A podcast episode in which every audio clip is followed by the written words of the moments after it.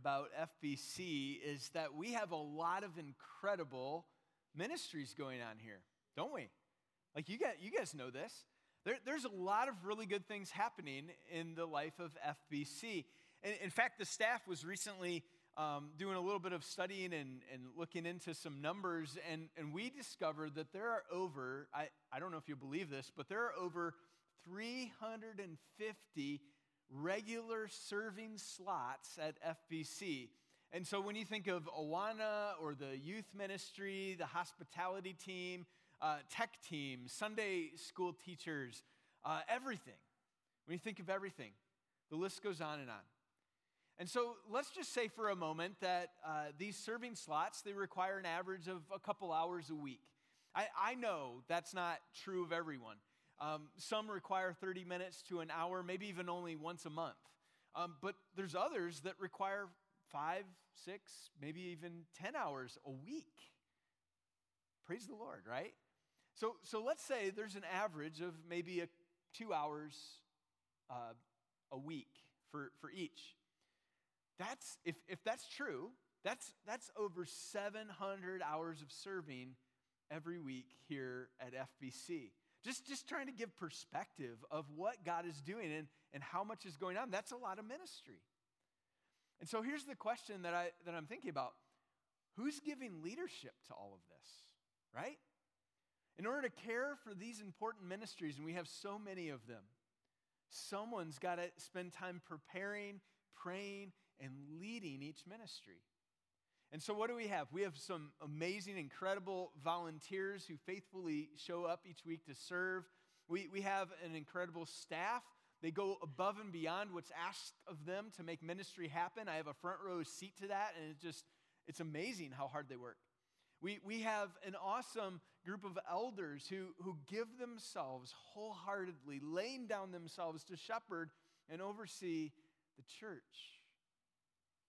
But here's the deal the Bible teaches, and we learned this in this series already, that the Bible teaches that, that our elders are to give primarily their time to shepherding and oversight of God's people.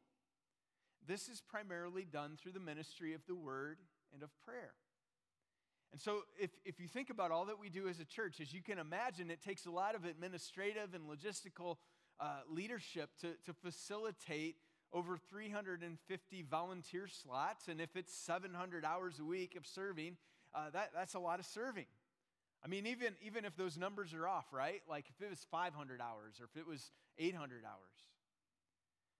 So, so if the pastor elders are, are focused primarily on the ministry of the word and prayer, who's going to lead the army of volunteers to do all the other good, important things in the life of our church? Well, the Bible actually gives us an answer. Uh, the Bible gives it a name. It's the role of deacons. This is what we're going to talk about today, and we're going to actually look at what the Bible says about deacons. Now, I realize we, we currently don't use the term deacon in leadership roles here at FBC, uh, but let me give you a few examples of what could be considered deacon roles based on what the Bible says about them. So, one example would be uh, our friend John Demmel. He, he leads the facility team here at FBC. He oversees paid custodians and volunteers who help with regular maintenance. He, he's fulfilling a role which aligns with that of what the Bible calls deacons. Another example would be Chad and Lacey Liskey. Many of you know them. They, they oversee our nursery ministry, which cares for the little ones during our worship services. They, they, they enable parents to actively participate in worship. They, they kind of facilitate the volunteers who help care for our children. Barb Thompson serves as our treasurer, our bookkeeper. Uh, she faithfully tracks our church finances, uh, investments, and she does it with integrity and care. She wants to get it right. Uh, Barb is an example of someone who's fulfilling the biblical role uh, that the Bible would call a, deacon in, in, her responsibilities here at FBC. Uh, then you have Larry Diepenbrock, serves on the front line as people contact the church office. He's there, he's faithful. Every week, Larry fields Grace Fund requests. he manages volunteer schedules, he supports the staff administratively, and he does so much more that, that nobody would even know. But the fact is, all of these people, and, and honestly, many others whom I didn't even mention, are serving in roles here at FBC that could be biblically defined as deacon roles. And so, as I mentioned, we, we don't officially call them deacons here at FBC. Different churches will do different things. Some will call them deacons, some won't. Uh, but, but that's ultimately what these people are doing. And so you may have noticed some of the examples I gave. Some, some are in a volunteer capacity, some are paid. So, some are men, some are women. But all of them, they support the ministry of the elders. They, in, a, in a sense, they act as an extension of elder ministry. Now, a few years ago, I, I took some uh, church leaders through a little bit, a little book called Deacons how uh, they serve and strengthen the church. Uh, we should have a slide that, that shows the book, but I've got a copy here. If you'd like to learn more about deacons, this is a great little resource. I found it extremely helpful. Actually, I haven't found another book, like I found other books and resources on deacons, but this is, this is a quick read and it's packed. Um, it goes into the Bible definition of deacons, illustrations of how deacons were used, and, and how that even applies to our churches today. And so it's been really helpful in clarifying for, for churches, um, places I've even been before, of who and what deacons are. And so some of what I'm going to share with you today is, is kind of pulled out of that book, and I'll, I'll mention that to you. But we're going to look at two primary, primary passages of Scripture this morning. Uh, the primary one is Acts chapter 6.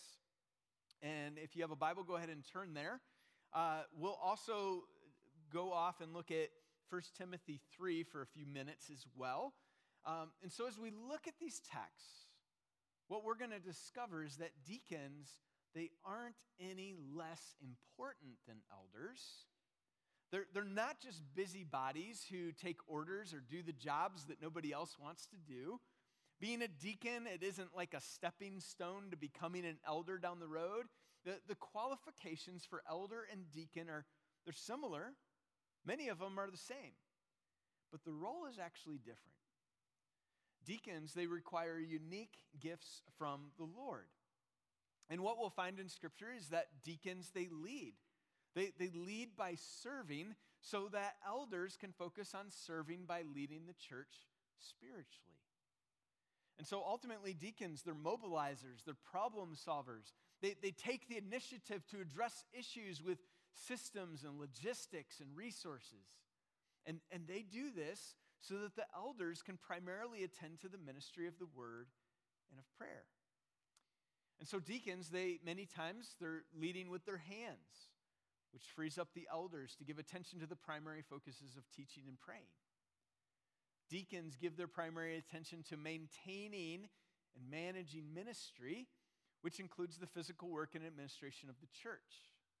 And so let's start by looking at the first deacons of Scripture. Uh, the context is in Acts. We're going to look at Acts chapter 6, but I'll, I'll give you a little summary of how we get there. So, Peter, he preaches this sermon, preaches the gospel. Bunch of people become believers. We see that in Acts chapter 2. The church multiplies to thousands basically overnight. Get all these people who are transformed by the Spirit, walking in the Spirit now, uh, walking in light of the gospel of grace.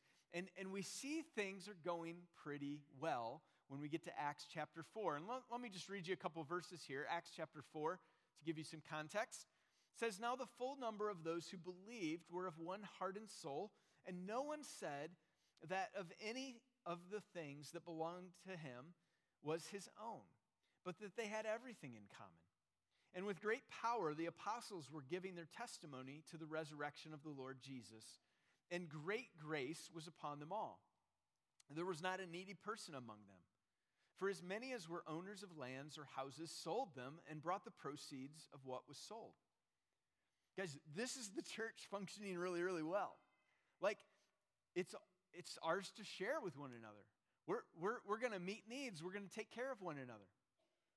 But what about a couple of chapters later? The church continues to grow, but in Acts chapter 6, we can see that some of the members are now upset. Let's pick it up in verse 1 of Acts chapter 6.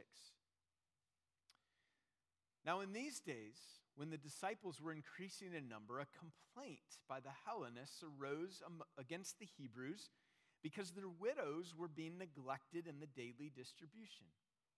And the twelve summoned the full number of the disciples and said, It is not right that we should give up preaching the word of God to serve tables. Therefore, brothers, pick out from among you seven men of good repute, full of the Spirit and of wisdom whom we will appoint to this duty. But we will devote ourselves to prayer and to the ministry of the word. Verse 5 And what they said pleased the whole gathering.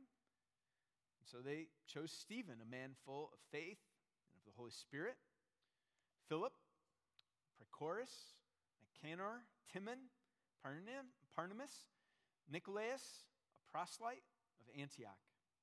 These they set before the apostles and they prayed and they laid their hands on them.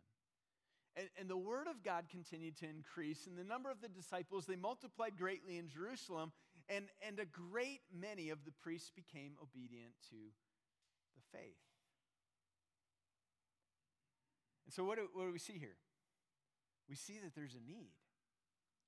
The, the Grecian Jews, called Hellenists, they filed this complaint against the Hebrews their widows are, as the text says, being neglected in the daily distribution of food.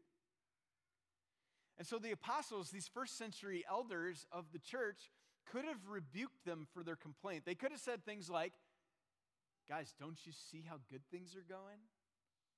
We're, we're growing in numbers. Like, we just got to deal with this. Can't you just be content? And we're, we're just going to press on and keep going.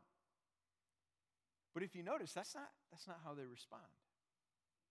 This is a serious issue, and the apostles, they treat it that way. The apostles, they see a situation in which a need arises. There could have been division among the church, there, there could have been overwhelming frustration. But honestly, that's not what happened. Instead, the apostles, they jump into action to meet the need, and they do it in a very interesting way. And so here's a few things that we can learn from this text about church leadership. The first is word ministry is prioritized. You see it? Verse 2 And the twelve summoned the full number of the disciples and said, It is not right that we should give up preaching the word of God to serve tables. Therefore, brothers, pick out from among you seven men of good repute, full of the Spirit and of wisdom, whom we will appoint to this duty. But we'll devote ourselves to prayer and to the ministry of the word. If you've been attending church for a while, when you think of coming together and gathering as a church for worship, what comes to mind? What do you think of? You may think of the songs that we sing, right? You may think of seeing your friends. You may think of the prayers that we pray. You, you probably also think of the word being preached. That's a central part of what, what we're doing. That's why we gather. We gather to sing. We gather to see our friends we haven't seen during the week. We gather to pray together. We gather to give, to serve, to encourage one another. But at the, at the center of why we gather, we gather to hear the word of God preached. That's the most important thing. So we're a church who does, does quite a bit to serve one another, aren't we? We're, we're a church here at FBC. We love to share meals together. We love to help other people in the church as they have needs. We love to be the hands and feet of Jesus. But we must be careful. Listen, we must be careful that we never start doing all those good things at the expense of the word ministry. When, it, when I was training to become a pastor, I remember sitting down in my office, and my pastor, I was on staff at a church, and my pastor, he told me, he said, Mike, there are many, many really important things that you'll need to spend your time doing as a pastor. And he, he told me a bunch of them. I mean, there's, there's an immense number of things. And he said, You're not going to be able to do all of them well. You just don't have time, you don't have capacity. But, but your job is to lead the staff and the elders. Your job is to, show hospitality and model service to others. You, you've got to get out into the community and build relationships with spiritually lost people, not just sitting around in an office.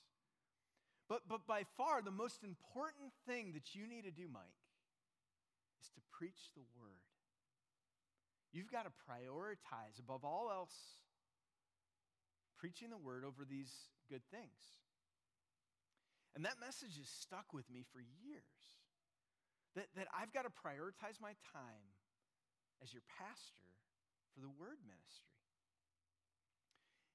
And so, teaching the Bible and my preparation for teaching the Bible is the very first thing that goes on my calendar as I block out time during the week. Because in my role, that's the big rock that takes the most space. And, and the Bible says it should be. And so, the very most important thing that I can do as your pastor is to spend time in prayer and studying God's word in preparation to teach you. Now, our great spiritual foe, the devil, wants, wants Jesus' church to get distracted from the word, doesn't he? And so, years ago, I, re- I remember thinking, well, I, I used to think distractions, there were only those immoral, sinful things like like gossip and slander and hard hearts and things like that, divisions in the church. Maybe you can think of some things. But what I've come to realize is that it's actually possible for a church to get distracted by doing really good things too. Think about it. We, could be distracted from the Word of God by other important things. Important things like church social events or painting projects or counting the offering. Maybe, maybe the roof starts to leak and we've got to get it fixed, or database management, or all these things. The list goes on and on. Keeping financial records in order. Guys, these are all really good, they're important things, and we should not neglect them. Hear me. But listen, if, if our church could get distracted by good things like these, and we can. We, we can get distracted by good things like these if your pastor and your elders start to spend a bunch of time doing these kinds of things at the expense of prioritizing word ministry. Because if we, if we do, we won't have the adequate time to pray, to shepherd groups of people, to, to, to study the word, to teach it to you. Now, as a, as a reminder of what I've shared before, there are many ways that the elders teach the Word of God to, the, to God's people, the church.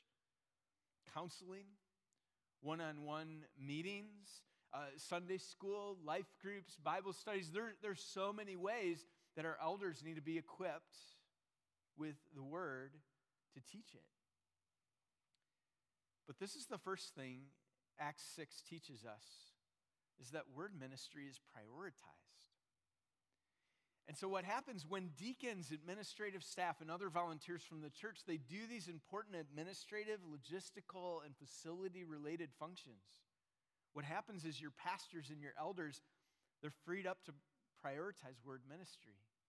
They're freed up to pray with people. They're, they're freed up to do those important roles that they're called to do.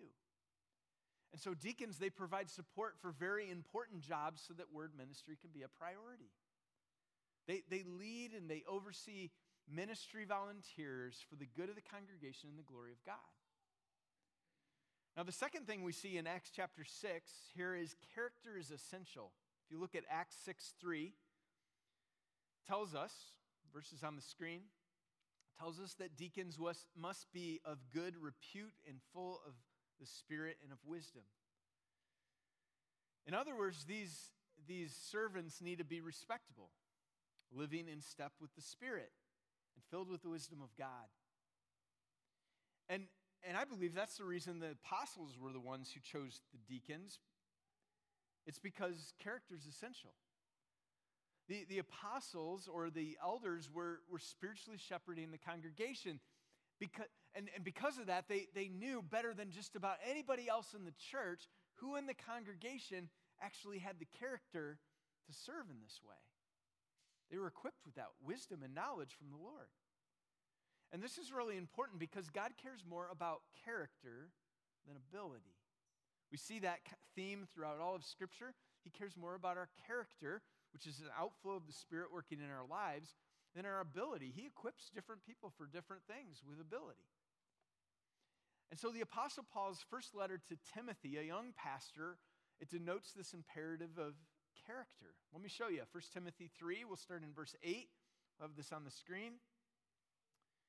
It says, Deacons likewise must be dignified, not double tongued, not addicted to much wine, not greedy for dishonest gain. They must hold the mystery of the faith with a clear conscience. And let them also be tested first then let them serve as deacons if they prove themselves blameless. Their, their wives, likewise, must be dignified, not slanderers, but sober minded, faithful in all things. Let deacons each be the husband of one wife, managing their children and their households well. For those who serve well as deacons gain a good standing for themselves and also great confidence in the faith that is in Christ Jesus. We don't have time to look at every single word that's, that's given here. Uh, that, that's good to study, but I'll, let's look at a few of these that Paul mentions to Timothy. The first one we'll look at is not double tongued. And so, since deacons are servants, you, you can imagine they'll spend a bunch of time interacting with other people. So, sometimes they may even run into someone who's disgruntled or has a complaint. This is an opportunity for a deacon to show compassion to listen well, but not to be double tongued. You see, being double tongued is a symptom of hypocritical pride. It, it's, it's saying one thing to a person or group of people and then saying something different to another person or another group of people, or leaving something out that was really significant. And this is the same kind of person who, who gossips by not talking directly to the people who are actually involved in the situation. Deacons aren't double tongued. Another quality that is mentioned here is not addicted to much wine. Now, there's no prohibition of alcohol for church leaders or anything like that. We just don't see that in Scripture. But, but deacons, it says they're, they're not to be drunk or dependent upon alcohol. Another character trait is not greedy. Sometimes deacons serve by handling church money. They, they may count and deposit the, the church offerings. They could oversee the, the Grace Fund here at FBC, which, which helps people in need. And so it's vital, it's absolutely vital that deacons have self control and integrity when it comes to managing money. Another, another character trait holds the mystery of the faith with a clear conscience. Now, the word mystery here has to do with an understanding of the gospel and Christian doctrine. Although deacons don't carry the primary responsibility of teaching the church, they should know their Bibles. Many, many times, deacons will be in situations in which they have an opportunity to speak biblical truth to other people. And so the question is not whether deacons will be theologians, the question is, will they be good ones? Deacons, as the text says, are tested. And so this means that, that we wouldn't ask someone to serve as a deacon just because they have free time. If we don't know them, haven't had experience with them, um, we wouldn't ask someone to serve as a deacon just because we sort of have a hunch that they might be a good fit.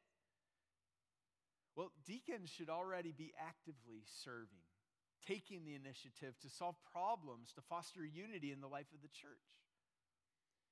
The Bible says deacons are also called to be faithful to family.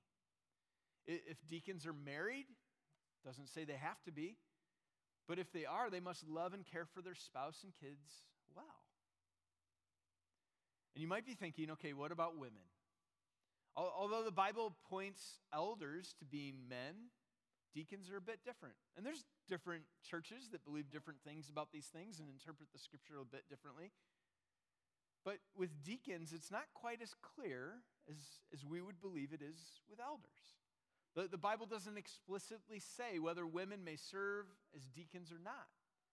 However, there's no reason to believe that Scripture indicates that women can't serve as deacons.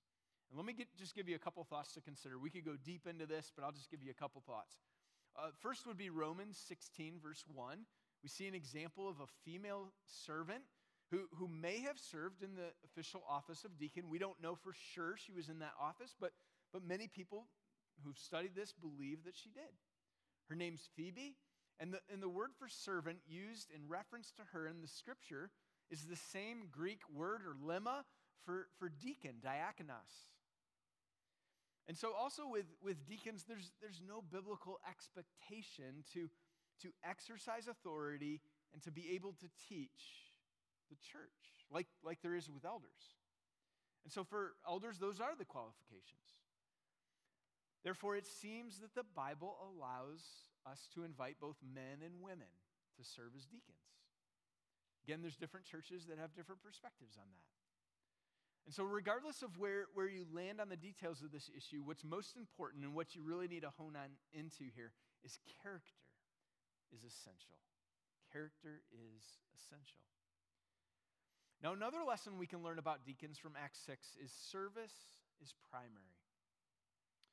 Look back at verse 2. It says, And the twelve summoned the full number of the disciples and said, it is not right that we should give up preaching the word of God to serve tables. Therefore, brothers, pick out from among you seven men of good repute, full of the Spirit and of wisdom, whom we will appoint to this duty. So, what does it mean to serve as a deacon? There's a, there's a couple descriptions from, from this, this little book about deacons that are helpful in understanding exactly how deacons serve. And I'll use the language that he used in the book. I think this is helpful. Uh, first, deacons serve as shock absorbers. And, and so, as we look at the issue that, that quickly arises in Acts chapter 6, we see that if it's not dealt with properly, the, the neglect of food distribution could have easily become an extremely divisive threat to the unity of the church. The, the Hellenists, they were, they were outsiders who immigrated to Jerusalem, while, while the Hebrews, they, they grew up in the area, they were from there. And so you can imagine there, there were cultural, ethnic, and language differences between the Hellenists and the Hebrews. And, and you can probably imagine how, how dicey this situation could have gotten if it wasn't dealt with appropriately in a unifying way. And so it's very plausible that the Hellenists, they, they would begin to gossip and blame the Hebrews for treating them as lesser citizens, not thinking about them, not caring about them, not doing what they're supposed to do for them. But in response, it's also possible that the Hebrews would begin to throw out defensive claims and to attempt to protect their, in, their integrity. Guys, the honest truth is, in Acts chapter 6, this could have, like, the church was going well, it was healthy. But there was a problem. And this could have blown up really abruptly. But the apostles, the, the first century elders, they handled this correctly. And they, they did it in a unique way, didn't they? We see them delegating the problem. They didn't delegate the problem because it wasn't important. This, isn't, this is good to know. It, they delegated the problem because it was important. And somebody needed to give time and care for it they recognized that delegation was actually the key to developing growing disciples, to bringing more people into the life and leadership of the church. I, want you to look back at verse 5. We'll have this on the screen. You may not realize this, but all of these names listed, look at those names. All of these names listed are Greek names. And, and that means that the seven chosen to serve as deacons, they were Hellenists. They're the minorities of the church. And so in, in his book, Matthew Smethurst, he writes this. He says, The very minorities feeling the sting of unfair food distribution are the ones given a voice, tasked and empowered to make decisions on behalf of the whole church. Guys, the apostles do something incredible here.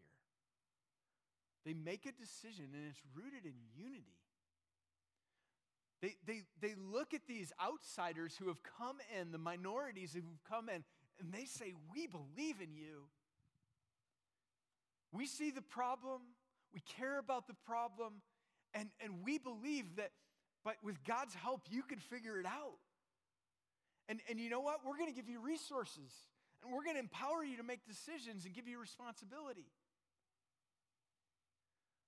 You see, the apostles believed that these Hellenist members of the church could actually figure out a solution to the problem while at the same time bringing unity to the church. Guys, that's what deacons do. Because at their heart, that's who deacons are. Here's the, here's the truth quarrelsome, complaining people make poor deacons. Because deacons, they're shock absorbers. As Matt Smethurst says in his book, there, there are persons with fine tuned conflict radars. They love solutions more than drama and rise to respond in creatively constructive ways to promote the harmony of the whole. And so, deacons, they, they promote and they protect unity in the church by willing to absorb the shock of conflict, passivity, and sin. A- another way that deacons serve is deacons are problem solvers. Again, this language comes from the book. The, the other thing we see in Acts 6 about deacons is, is that they're not actually commissioned just to complete a task. I mean, there's a task involved in what they're asked to do, but, but they're actually commissioned to be problem solvers. Look, look again at verse 3. Why is it important that, that deacons are, as the text says, full of the Spirit and of wisdom. I'll tell you why. Because they need it. It's as simple as that.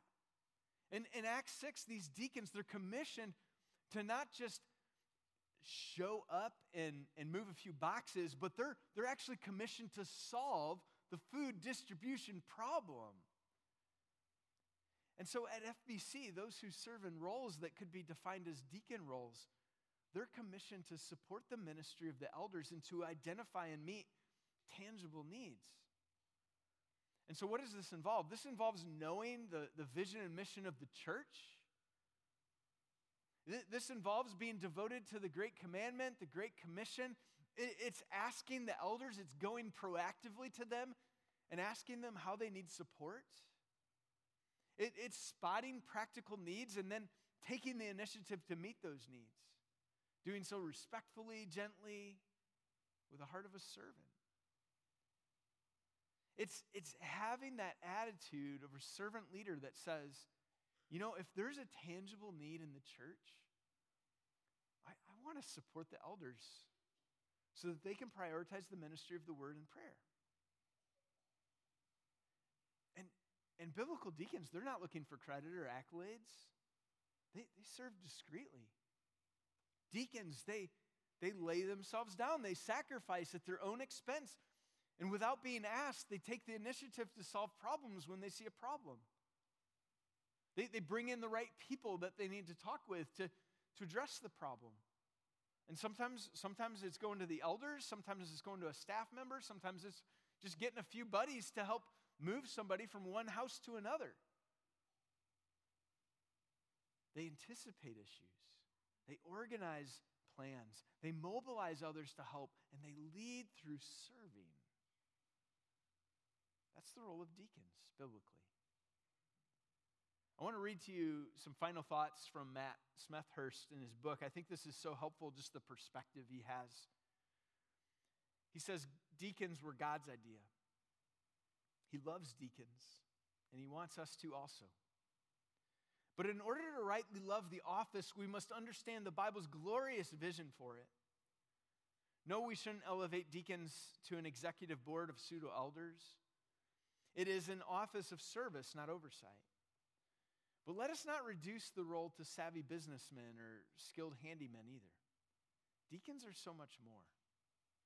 Listen to this. They are influential, an influential cavalry of servants called by the king and deputized by his church to target and meet tangible needs, to protect and promote church unity, to enhance the ministry of the elders, and in doing so, to accelerate the mission of the church. Wow. deacons are vital to the church. Whether, here at FBC we give them the title or not. And I'm just so honored because I know as I look out, there's so many of you who, who do that. So thank you. And I praise God for you. Because our church wouldn't be and become who we are and are going to be without you. Now, over the years, I've, I've spoken with so many people about considering the call to become an elder or a deacon.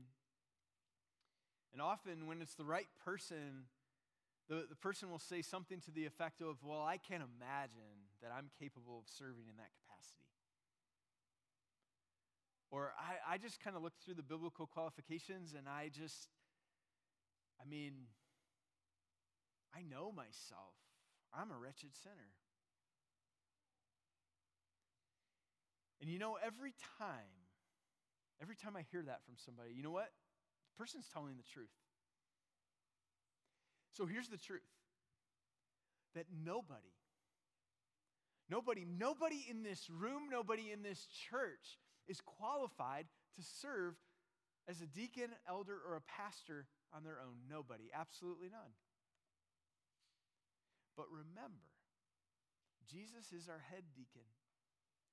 And so when Jesus took the towel on the eve of his betrayal, he got down on his knees and he began to wash his disciples' feet. He could have been doing so many other things that night. He knew what was coming. And what did he do?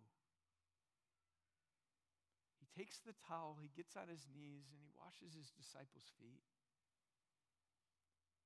Jesus, the King of all kings, which we've already sung about today, God Himself humbled himself to become a servant of all.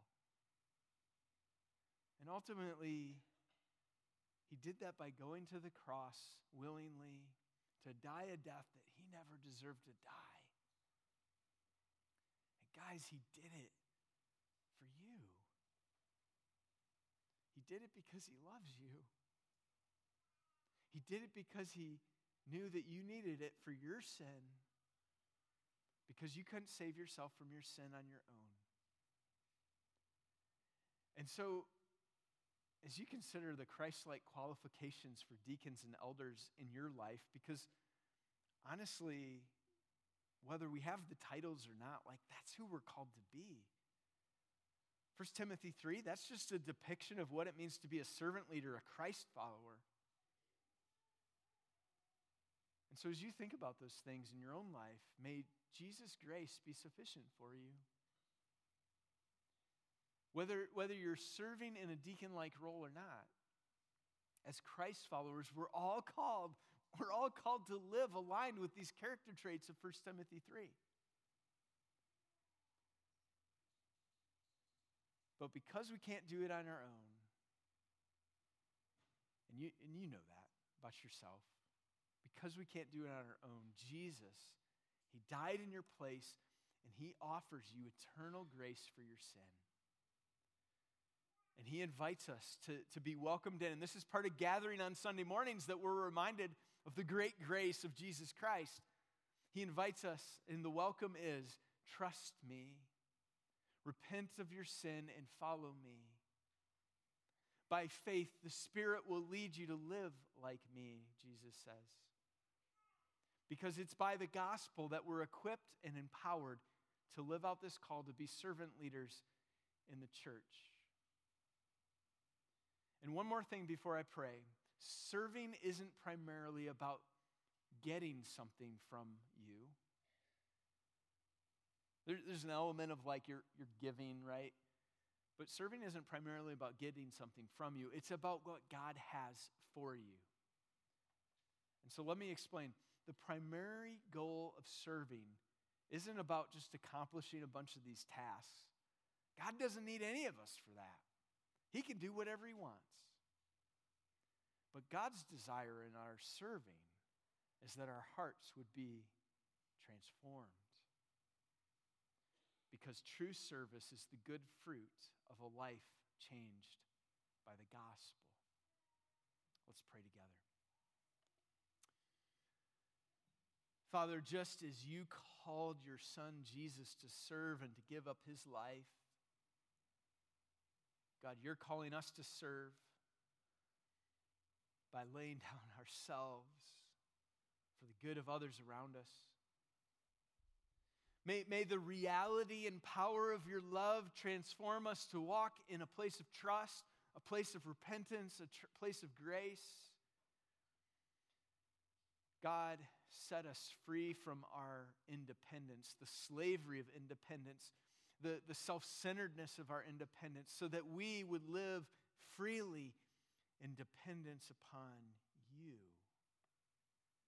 Make our lives no longer about us, but about you. In Jesus' name we pray.